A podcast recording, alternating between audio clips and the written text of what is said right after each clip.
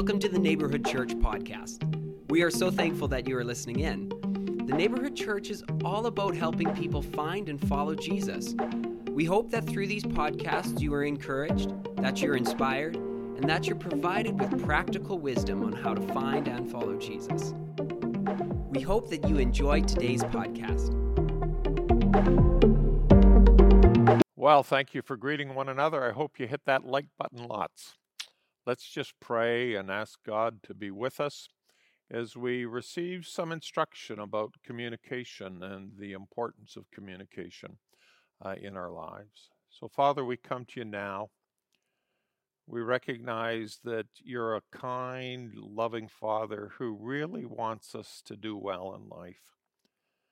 And communication is such a big part of that.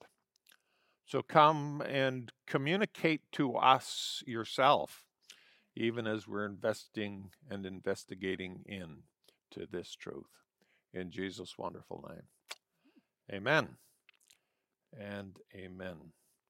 Communication is such a big, big part of our lives. Uh, Harvard Business Review uh, did a really quite gigantic study of over 532,000 people uh, bosses, peers, subordinates, and they were all surveyed and asked, What makes a person successful uh, at work? What makes a person successful in their career? And the number one vote, both among bosses and peers and subordinates, was this ability to motivate and inspire others. This ability to communicate well, motivate, inspire, uh, challenge people uh, really helps us get ahead in life and really helps your career. So, communication helps us at work. And, and I want to point that out because we're talking about communication today in a family series, but some of you say this, this really doesn't relate to me.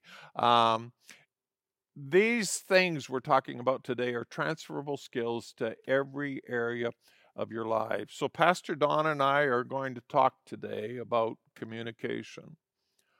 We will have been married 44 years this July. This great gal has been enduring me for 44 years now. And we've raised uh, three sons whom we're proud of and love and appreciate. But they were raised by imperfect parents and these imperfect parents, I'm sure, have produced an imperfect family. And before you say, yeah, we knew that, I, I want to remind you that uh, you probably haven't been able to create an ideal family either. Uh, God's been good to many of us in spite of our weaknesses. But we want to strengthen our homes and strengthen our families, and really, communication is such a big part of it. Last week, we honored our moms. Moms are the heart of every family and every home. But communication is one of these key, key skills we all need to have. Uh, to minister and uh, bless and serve our families well. So, our pattern is going to be pretty simple today. Uh, Pastor Donna is going to share about communication, communicating with our kids, and I'm going to talk about communicating with our spouse, and then she's going to come back and talk some more about communicating with our kids, and then I'll wrap up with a little bit more about communicating with our spouse. But I want to start by sharing a couple of portions of scripture. And I'm reading both of these out of the contemporary English version. The first one is James chapter 1, 19 and 20, where it says, My dear friends, you should be quick to listen and slow to speak or to get angry. If you are angry, you cannot do any of the good things God wants you, God wants done. So certainly one of the primary things we need to remember about communication is it's not just the words we say. We're actually supposed to be slow to speak. Listening is a huge part of communication. And then remembering that whenever we're communicating in anger, there's nothing that, uh, nothing good that comes out of it. Good things can't be done in anger. And then the second portion I would share, again from the contemporary uh, English version, Proverbs 12, verse 18 Sharp words cut like a sword, but words of wisdom heal. So we need to learn to use words of wisdom uh, in our communication. And hopefully today uh, we'll be able to share some words of wisdom from God's word that'll help you. So, uh, Donzi, why don't you just dive right in here and begin to talk to us about communicating with our children? Um, communicating with our children is something that I am certainly, we are certainly uh, not experts about uh, or of. Um, but certainly we have picked up some things along the way. And I've kind of come full circle with some of the things I've learned and trying so so hard to to uh, research and listen to perhaps experts in the field and pull in truths from from what they have to say and then almost coming right back to the simplicity of God's word. And I think for in our setting, in most of our families today, uh, easy is the best. Um, keep it, it, simple, stupid. Keep it simple. But in church, we say, keep it simple, saints. That's right. Um, and so I want to take us right to the simplicity of the gospel and to the story of where Jesus blesses the children. So in Mark chapter 10, verses 13 to 16, we read, And they were bringing children to him so that he might touch them, but the disciples rebuked them. But when Jesus saw this, he was indignant and said to them, Permit the children to come to me. Do not hinder them, for the kingdom of God belongs to, belongs to such as these. Truly I say to you, Whoever does not receive the kingdom of God like a child will not enter it at all. And he took them in his arms and began blessing them, laying his hands on them. And so I want to just pull out four principles that I see in these few verses here in the Gospel of Mark. And the first uh, little truth I want to pull out is uh, in communicating with our children, one of the most important things we can do is create space. Jesus said, Have them come. Other versions say, Let them come, permit them to come. But you see here that Jesus is creating this space for the children to come into. The old adage, I'm sure we've all heard, children should be seen and not heard, couldn't have been more wrong. Um, often, when we see our children acting out or, uh, you know, maybe a temper tantrums or whatever, it's often because they feel ignored.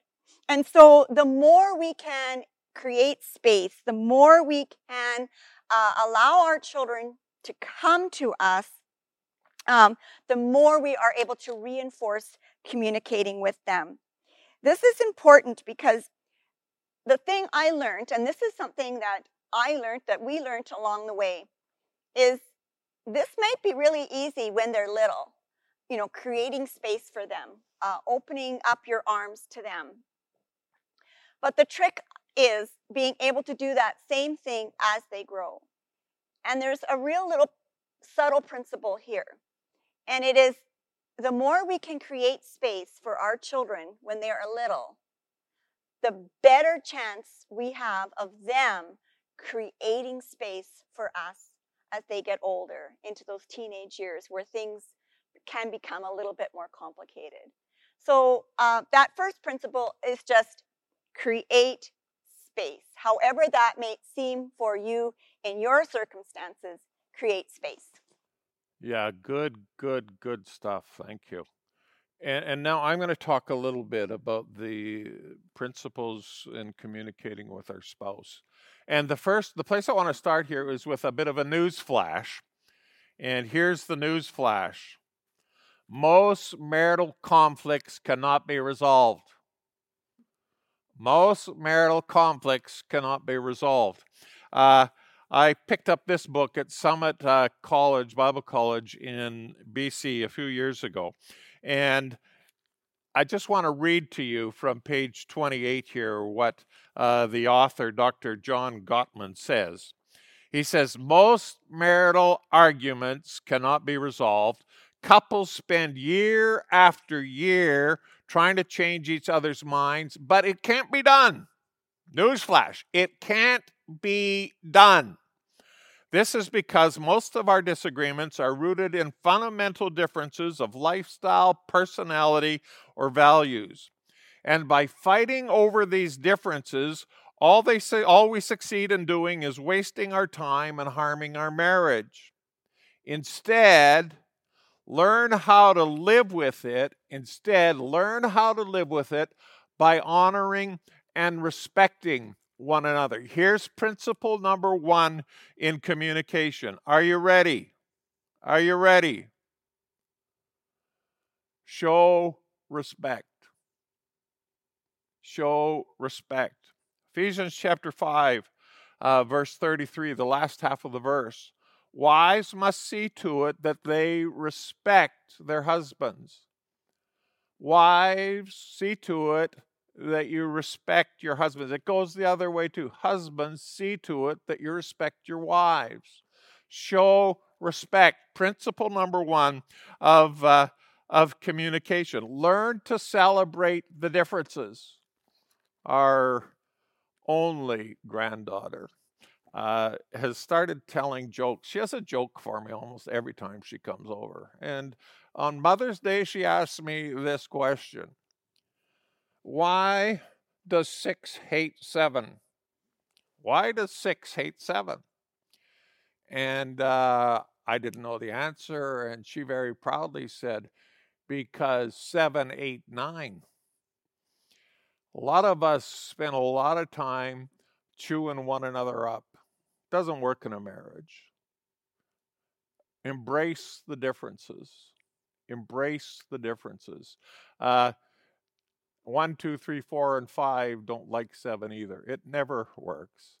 Just embrace the differences, show respect to one another. Hey, back to you, Don. Okay.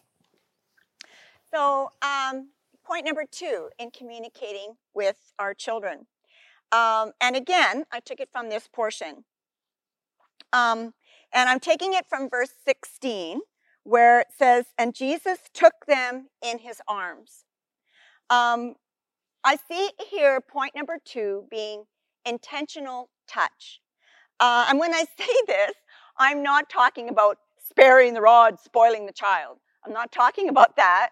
I'm talking about this um, our our inability in this day and age to comfort our children by touch. Um, there's been so much maybe negative uh, accusations or negative thought along this line, but it's so clear in Scripture that this is a healthy way to communicate with our children. Jesus took them in his arms, intentional touch, holding our children, um, just allowing them to know that they are secure and safe. Mm-hmm. And um, research, actually, there's been lots of research done in, in how touch, how human touch affects how it affects each other, and especially in babies. And um, research suggests that touch is truly fundamental to human communication, bonding, and health. And it's actually even been known to help newborns that are being touched. Perhaps they've been born prematurely, and the touch that's able, they're able to receive touch, uh, has helped them to grow stronger and put on weight touch is very important to to us as human beings to be touched to be to be held to be secure and jesus embraced these children he held them in his arms and of course touch is something that again you have to navigate through uh, the different ages of your children. The, the hugs and the, the bounces on the knees we give to four year olds aren't quite as appropriate when they turn 14. Um, but there still is that eye eye to eye contact that is so important when we are talking with our children to give them our full attention. Eye to eye contact. There's a tap on the shoulder. There's uh, our our sons tease my husband in the what is the Drisner greeting? I'm not showing it to anybody. Yeah it's kind of like a what is how does it go? You do it. Okay. Okay. Are you going to stand up? No i'm just going to sit down. Okay. So it's a yeah the Drisner pat yeah, that's what they do, and they they kind of lean in and pat. And so um, it becomes sort of like the family joke. But but all joking aside, uh, physical touch is important. And we need to learn in our own comfort zones and however that is uh, comfortable or natural for you in your family setting. But begin to practice that. Begin to, to take the time to hold your children, to make good eye contact, and to be intentional about how we physically interact and communicate with our children. And I think you got a couple more points. Oh, yeah, I do. Oh. Hey. Uh, but let me touch you. I love it when you touch me. Yeah. Thank you. Uh, okay, so point number three uh, from verse 14 of this same passage of Scripture. When Jesus saw this, he was indignant and said to them. So we see here in verse 14 that Jesus was upset at the, the way this was looking like it was going to play out when the disciples were shooing the children away. This, this made Jesus upset. And so, point number three to me in communication with our children, especially, is self control. Jesus was upset. Uh, he might have even been angry. But it doesn't say that, and so Jesus stomped over, and Jesus yelled at the disciples, and Jesus threw things around. Uh, it doesn't say that in this setting. In this setting, it just said Jesus says to them. And maybe it was in a, in a tone that they understood that he was serious, but at the same time, Jesus was showing self control. And it's so important that when we communicate with our children, that we have self control. I remember as a girl growing up, um, I didn't even, I was never even aware that my dad had a had a temper issue when he was younger. Because by the time I came along and growing up as a young girl, and if something was happening in our family that upset my father, he kind of just stood up and went into the room, went into his, his room and closed the door. And I often kind of wondered, you know, why he did that. But it was later I understood that it was because my dad had, as a young man, a serious temper. And so he was concerned that if he reacted in his in his temper, that he could even hurt one of us. And so he had created this discipline to get up and go somewhere else. And so by the time John came along, by the time our sons came along, this isn't even wasn't even part of who he was anymore because he, he had learned the discipline of self-control. And so it's so important when we communicate with our children that we take on this discipline. Um, our children will react how we're reacting. So, in other words, if we are really upset and angry, then their response will be upset and angry. It might not look the same as us, it might be played out differently, but that's exactly how they're responding. If we are frantic and worried and over the top, then our children respond in the same way. So we need to learn as parents self control. We need to learn how to gauge ourselves in communicating with our children so that they are responding to our response and not reacting to our reaction. Jesus said to them. And principle number four. Principle number four is my favorite principle. And I take it again from the final verse, verse 16, where it says, And Jesus took them up in his arms and he began blessing them.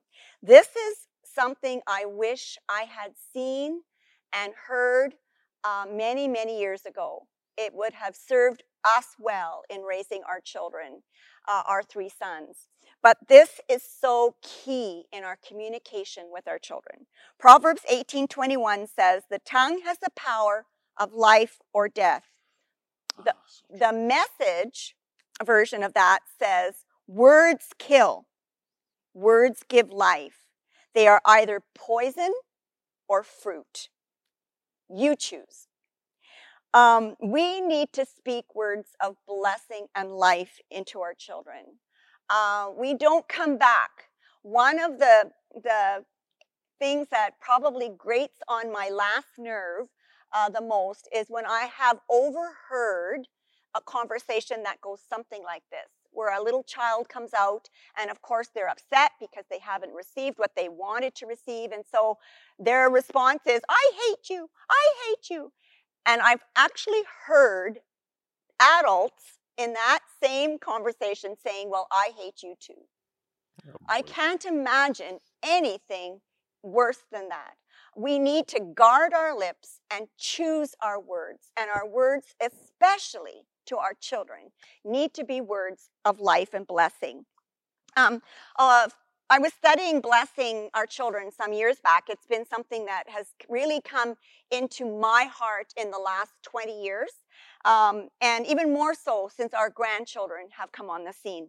And I came across this little booklet. It's called A Father's Guide to Blessing His Children. Now, of course, I'm a mother, so I took it as a mother.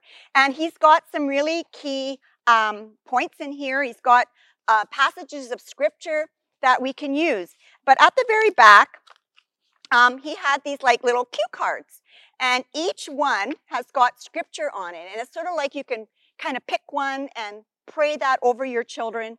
Um, and John has been talking about praying scripture for well many years here at the neighborhood, and this certainly is something that we can apply to blessing our children. Um, and this, I'll just read you this one as an example, and it comes from Romans 15 and verse 13. And it says, May the God of hope fill you with all joy and peace. So, in other words, I say, May the, you know, to our son, Evan, to our son, Kyle, to our son, Kent, may the God of hope fill you, Kyle, Kent, Evan, with all joy and peace as you, you boys, trust in him, so that you boys may abound in hope through the power of the Holy Spirit. Amen. And these are just uh, different cards, different portions of scripture that you can bless your children with. You can bless them before they go to bed. You can bless them at the breakfast table. You can pray for them before they go to school. There's all sorts of ways that we can speak words of blessing and life into our children. But we need to really embrace that as a key principle of communicating with our children. It's not all about discipline. It's not all about trying to raise them in the rights and wrongs of, of life, but it's about blessing them uh, with God's word to be planted deep within their hearts and souls. Oh, thank you. Good stuff, Pastor Donna. And now we're going to look together at uh, the second principle in communicating with our spouse. So, so far, uh, I've given you one principle for communicating with your spouse. Uh, Pastor Donna has given us four principles for communicating with our children. Let me give you a second principle for communicating with your spouse. And here it is disallow leftovers. disallow leftovers. Now, here, I'm not talking about food. I actually am quite fond of leftovers. I really love spaghetti on the second day. Or third. But, or or third. fourth. Or, yeah, that too. Uh, but disallow leftovers. And by that, I mean uh, don't give your spouse what you've got left after pouring your best into everybody else's life. Just think about work. How do you how do you dress when you're going to work? How do you talk when you're at work? How often do you hand out smiles at work? How often do you give a word of encouragement at work? And then you come home and you're absolutely worn out and exhausted, and you tell yourself on the way home, I deserve a break. I've been given my best all day. I'm just going to go home and and you uh, put on your sweats and maybe you take all your makeup off and you're tired of smiling and you really don't want to encourage anybody. And our homes and our spouses often get the leftovers, which really aren't much. There's not much left over. Principle two in communicating with your spouse is remember that that's the most important relationship in your life. The person you're married to now, you want to go into retirement with and have a long and happy uh, life in old, older age. Make sure the relationship that's going to last the longest is the most important to you and give it your best. Disallow leftovers. Disallow leftovers. Thank you, worship team, for your good leadership today and helping us honor our Lord with our worship. We've taken time today to talk about family and talk about communication. Uh, Pastor Donna, you shared four points about communicating with our children. Uh, just review those with us. Okay, so the first one is create space. Second one was intentional touch. Third one, self control. And the fourth one, bless you. And I shared two principles about communicating with our spouse. And the first one is show respect show respect. And the second one is disallow leftovers. Disallow leftovers. So let's just ask God to help us and to take these principles and and really apply them to our lives. The picture right above me is a picture of the Drisner extended family a number of years ago. And I'm the father of three of the young men in that picture. But there's another family I'm a part of. It's the family of God. And I have a wonderful Heavenly Father who is absolutely perfect, who loves us with everything we've got, everything He's got. And uh, the most important thing in your life as you're trying to discover yourself is to discover your Heavenly Father who cares deeply about you.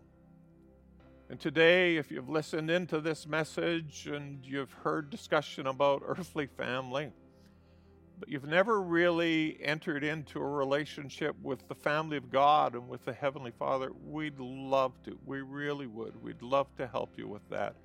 It's the biggest, best, brightest decision anybody could ever make. So, if you'd like to just go on a discussion journey with us about how God, Heavenly Father, fits into your life, uh, text us. The number is coming up right now.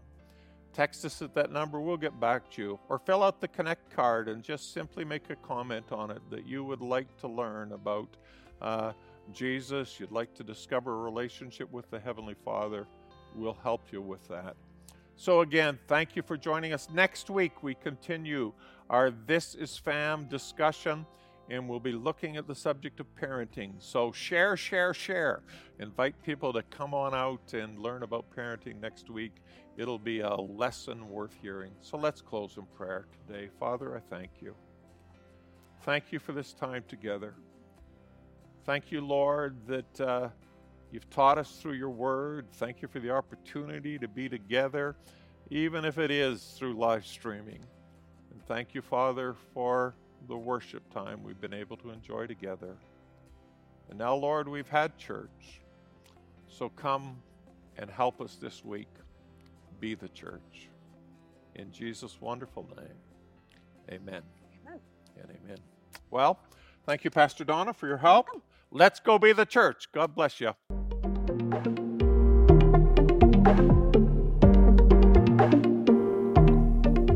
We are so thankful that you've listened in to the Neighborhood Church podcast. If you have questions or comments about what you've heard, we would love to hear from you. Go to the podcast description and follow the link to get in touch with us. Everything we do would not be possible without your generosity. If you would like to give, check out that same link in the podcast description. If you have enjoyed this podcast, be sure to subscribe and share it with your friends. Thank you again for listening. God bless you.